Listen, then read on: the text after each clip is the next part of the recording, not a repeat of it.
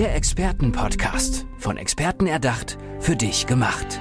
Experten aus nahezu allen Bereichen des Lebens geben wertvolle Tipps, Anregungen und ihr geheimes Know-how weiter.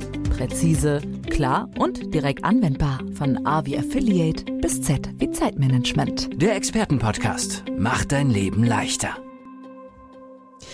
Ja, der Pflegenotstand im Gesundheitswesen, wir kennen ihn alle. Ähm, irgendwie sind wir auch alle ein bisschen davon betroffen, wenn wir mal krank werden sollten trifft es eben auch mal uns selber. Und deswegen ist es wichtig, dass wir so jemanden haben wie Michaela Lückenotto. Sie kümmert sich nämlich um den Unternehmenserfolg im Gesundheitswesen. Hallo Michaela, schön, dass du da bist. Hallo, schön, dass ich da bin. Michaela, äh, hol uns doch einmal ab, wie ist die aktuelle Situation, ähm, ja, was die Pflege oder die, das Gesundheitswesen allgemein angeht und womit du da dann auch beschäftigt bist? Im Moment leben wir so ein bisschen von der Hand in den Mund. Es sind so viele Aufgaben da und deutlich weniger Personen, die das überhaupt leisten können. Deswegen äh, ist es so eine Reaktion, was ist das Wichtigste, wer ruft am lautesten, der kriegt gerade ein bisschen Unterstützung und am Ende des Tages ist viel gemacht, aber längst nicht alles geschafft. Wer ruft dich dann da an und bittet um deine Hilfe? Also in welchen Bereichen bist du dann da tätig? Meine Expertise liegt äh, sehr stark im Sanitätshaus oder auch in Arztpraxen.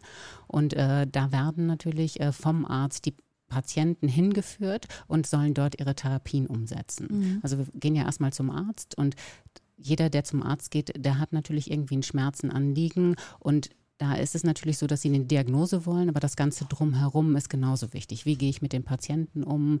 Äh, wie erkläre ich ihnen überhaupt, äh, was sie haben, was zu tun ist, was der nächste Schritt ist? Also Kommunikation ist da ein ganz großes Thema, aber auch innerhalb des Teams die Kommunikation. Das merken wir ja schon, wenn wir mit Stress sind, dann kann man sich schon mal im Ton vergreifen oder die Abläufe sind nicht mehr ganz so klar, weil jeder will seinen Aufgabenbereich besonders gut machen und das ist dann nicht immer Hand in Hand, sondern manchmal aneinander vorbei und das sind dann natürlich wahnsinnige Zeitdiebe die dann noch emotional werden. Und wenn das auf lange Zeit so ist, dann kann das schon mal richtig, richtig patschen und äh, der Haussiegen schief hängen und dann ist es meist so, dass ich gerufen werde, um mit dem Zauberstab zu kommen. Wenn es dann aber schon genau ja. so weit gekommen ist. Ne? Ja. Ich finde auch, wenn man äh, nach einer neuen Arztpraxis sucht und äh, dann Google-Bewertungen liest, dann ist ganz oft in den Kritiken, dass der Arzt oder die Ärztin sich nicht genug Zeit für eingenommen hat. Also dass Du hast ja gerade gesagt, Diagnose ist einem natürlich sehr wichtig, aber dieses ähm, Gefühl, der nimmt sich jetzt wirklich Zeit für mich, dem ist es wichtig, mich wieder gesund zu machen, das spielt ja so eine große Rolle. Und man ist ja sowieso so ein bisschen ja in der Situation verletzlich und wenn man dann noch irgendwie schroff behandelt wird, weil der Arzt oder die Ärzte so im Stress ist, das ist natürlich total unangenehm. Ich glaube, es ist gar nicht mal die Zeit.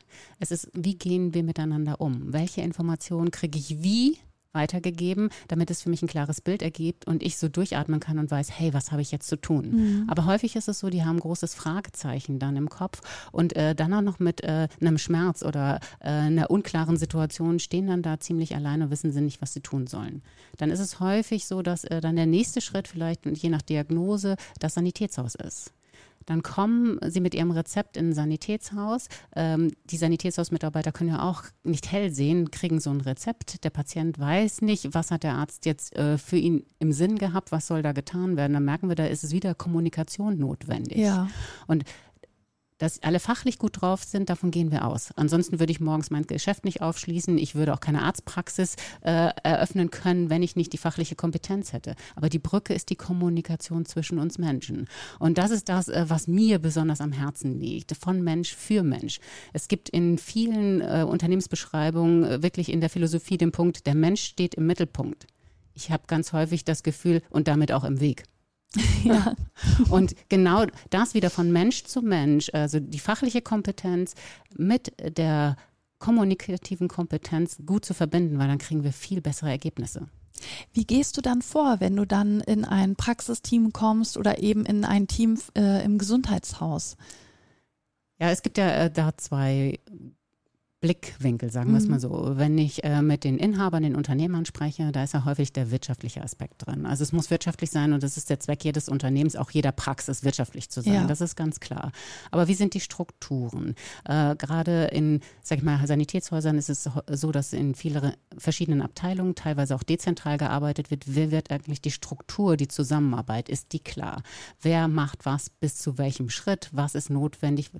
Was muss erfüllt werden, damit der Nächste die Arbeit fortführen kann? Und in Praxen ist es ja sehr ähnlich. Der eine ist äh, für Blutabnahmen, für Röntgen. Äh, es muss immer eine klare Struktur da sein. Je klarer die Struktur ist und je klarer es ist, dass jeder seine Aufgabe gut kennt und verantwortlich ist, umso leichter ist natürlich auch die Umsetzung. Und äh, das, äh, gerade wenn Veränderungen so wie Covid jetzt da sind, werden diese Strukturen einfach nicht durchdacht, sondern wir kommen einfach ins Tun. Und dadurch, jeder hat aus meiner Sicht äh, den Anspruch, es besonders gut zu machen. Nur wenn es nicht abgestimmt ist, macht es jeder aus seiner Perspektive nach bestmöglichen Wissen und Gewissen. Und da kommt am Ende des Tages nicht immer das allerbeste Ergebnis raus. Ja, vor allen Dingen wird ja dann davon ausgegangen, dass man selber eben, man gibt sein Bestes, der andere auch, aber es kommt einem vielleicht gar nicht so vor und dann kommt es eben auch zu Streitereien im Team. Gibt es da so, ähm, ja, kleine Tricks, äh, wie du das Team daran führst? Weil ich könnte mir vorstellen, wenn dann eine Beraterin von außen kommt, dass da dir auch immer so ein bisschen mit Skepsis entgegengekommen wird. Wie, wie versuchst du da so langsam das Vertrauen zu gewinnen? Also im Sanitätshaus ist das eine recht schöne Sache, weil ich ein Vorleben im Sanitätshaus habe, kenne also die Arbeit, die, die Strukturen ja. sehr gut, habe seit 13 Jahren ganz aktiv mit an der Front gearbeitet und äh, in so ein Familienunternehmen eingeheiratet habe und da natürlich auch sehr eng mit Arztpraxen zusammengearbeitet habe. Und insofern sind mir so diese beiden Unternehmensformen sehr, sehr nah, kennen das Tagesgeschäft und die Anforderungen. Und da ist es natürlich äh, sehr schön, dass ich mitfühlen kann, welche Anforderungen werden an jeden einzelnen Mitarbeiter gestellt. Und das merken die und da kriege ich relativ gut eine Brücke natürlich mhm. hin. Und da zu schauen, okay, was ist es, was heute besonders anspruchsvoll für euch ist. Ah, und da erstmal gut hinhören, den Menschen erst einmal einen Raum zu geben, ihn zu sehen, was im Tagesablauf gar nicht da ist. Also mal losgelöst vom Tagesgeschäft, so einen Tag zu haben, wo wir mal darüber nachdenken, was wir überhaupt tun und wie wir es tun, ist häufig schon sehr, sehr hilfreich, um so eine Idee zu kriegen, ah ja, klar, da stehe ich mir selbst auf dem Fuß oder das ist ein Zeitdieb. Ah, jetzt, wo wir darüber sprechen, ja. klar, ist so logisch, aber wenn wir so in dieser Maschinerie drin sind, in diesem Laufrad, dann können wir nicht nach rechts und links denken denken. Deswegen sind diese Auszeiten, ich sag mal Workshops und Trainingszeiten so wichtig zu hinterfragen, was tun wir da eigentlich, mit welchem Ergebnis und dann kommen wir relativ schnell sofort in die Veränderung.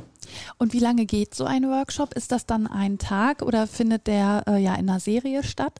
Auch da gibt es unterschiedliche Formen, je nachdem, wie der Unternehmer entscheidet. Schön ist es natürlich, wenn wir einen längeren Zeitraum haben. Wir wissen ja, ja selbst, ähm, Routinen haben sich nicht an einem Tag entwickelt und Routinen aufzulösen geht meist auch nicht an einem Tag. Also mit Unternehmen, mit denen wir besonders gute Ergebnisse haben, da ist es so, dass wir äh, über eine längere Zeit zusammenarbeiten. Das heißt, immer Intervalle haben. Wir arbeiten zusammen, dann gibt es eine Umsetzungszeit, dann treffen wir uns wieder, reflektieren das Ganze, bauen das Ganze auf. Und äh, somit haben wir natürlich eine große Sicherheit, dass sich auch eine Veränderung einstellt.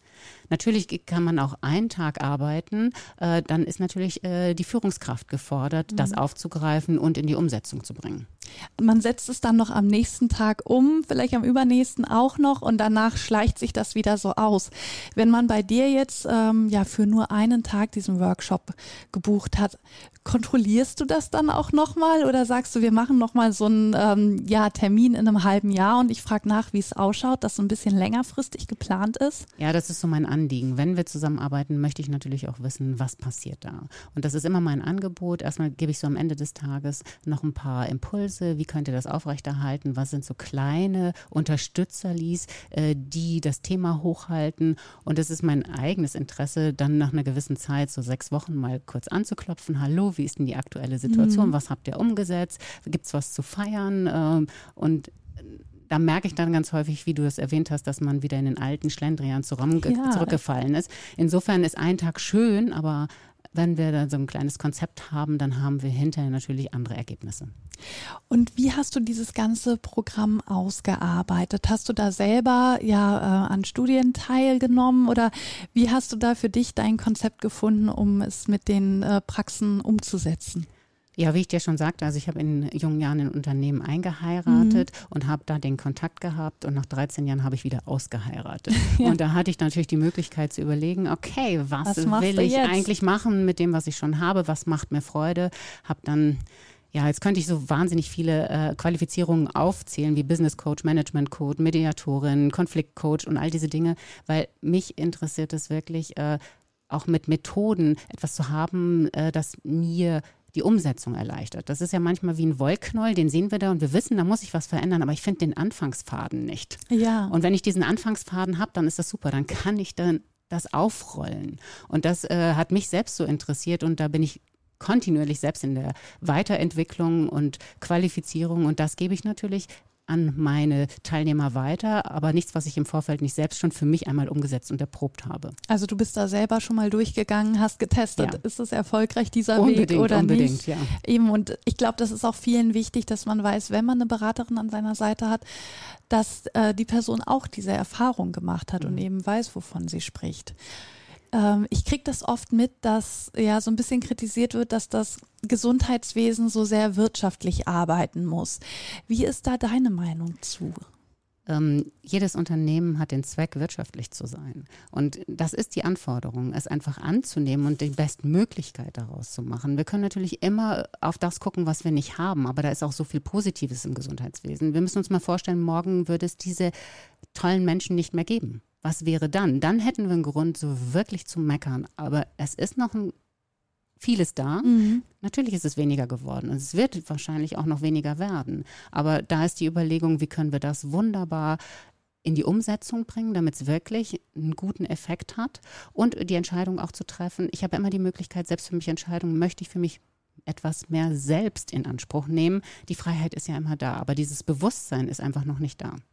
Du sagst ja auch selber, eins deiner Themen ist Mitarbeiter binden. Mhm. Das kommt natürlich ganz darauf an, wie arbeitet dieses Unternehmen, äh, ist Wertschätzung da, sind die Mitarbeiter nicht so überfordert?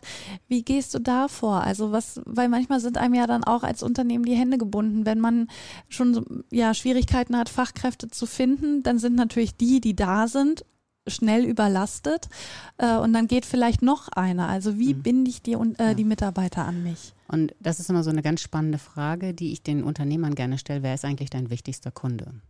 Und dann kriege ich so ein kleines Gefühl, wenn sie sagen, ja, der zahlende Kunde, ich sage es mal jetzt ein bisschen platt, ja. äh, da ist der Fokus noch nicht so, dass die Mitarbeiter sich gesehen fühlen. Und der wichtigste Kunde für einen Unternehmer ist der Mitarbeiter, weil wenn der mit den richtigen Zielen, den klaren Aufgaben, mit einer guten Förderung, mit ganzem Herzen seiner Aufgabe nachgeht, dann ist so viel mehr geschafft. Und die Arbeit am Unternehmen bedeutet natürlich auch, die Mitarbeiter zu fördern und zu fordern und sie auch mitzuentwickeln, persönlich und fachlich zu entwickeln. Und wenn wir das gut machen, dann laufen die nicht weg, dann bleibt also dieses Wissen, dieses Potenzial im Unternehmen. Und wir wissen alle, wenn ein Mitarbeiter geht und ein neuer kommt, dauert das zwischen zwölf Monaten und noch vielleicht sechs Monate weiter, bis sie überhaupt äh, die vorherige Person mhm. ersetzen können. Was da an Energie, an Geld und an Zeit äh, erstmal verloren geht, wenn wir das aufaddieren, das ist dieser Fluktuationsschlüssel, da kann man das relativ klar sehen. Äh, und das ist so ein Hebel, zu gucken, wie lange sind die Mitarbeiter im Unternehmen. Gerade im Sanitätshaus sind die sehr äh, treu, das kann man so ja. sagen. Äh, aber auf der anderen Seite sind sie nicht immer auch mit dem ganzen Herzen dann dabei weil es einfach so eine anspruchsvolle Arbeit auch ist. Und es führt dann natürlich auch eins zum anderen. Wenn der Mitarbeiter zufrieden ist, ähm, spricht sich das in der Branche auch um und äh, man bekommt dann vielleicht wieder wen Neues dazu, der gut ins Team passt. Und so baut sich das Stück für Stück auf.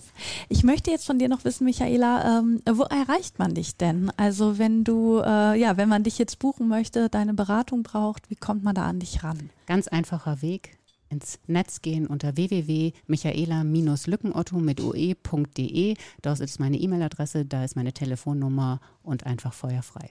Und dann gibt es wahrscheinlich ein Erstgespräch, wo man gucken kann, passt es überhaupt, passt man zueinander? Ja, wunderbar. Und, genau. und dann kommst du vorbei. Und was ich schön finde, was du ja auch gesagt hast, du begleitest auch gerne über einen längeren Zeitraum. Also man ist da nicht irgendwie allein gelassen dann. Michaela Lückenotto war das hier bei uns im Expertenpodcast. Michaela, vielen, vielen Dank, dass du bei uns warst und ja, uns dieses wichtige Thema ein bisschen näher gebracht hast. Ich wünsche dir alles Gute. Ganz lieben Dank. Tschüss. Tschüss. Der Expertenpodcast. Von Experten erdacht, für dich gemacht. Wertvolle Tipps, Anregungen und ihr geheimes Know-how. Präzise, klar und direkt anwendbar. Der Expertenpodcast macht dein Leben leichter.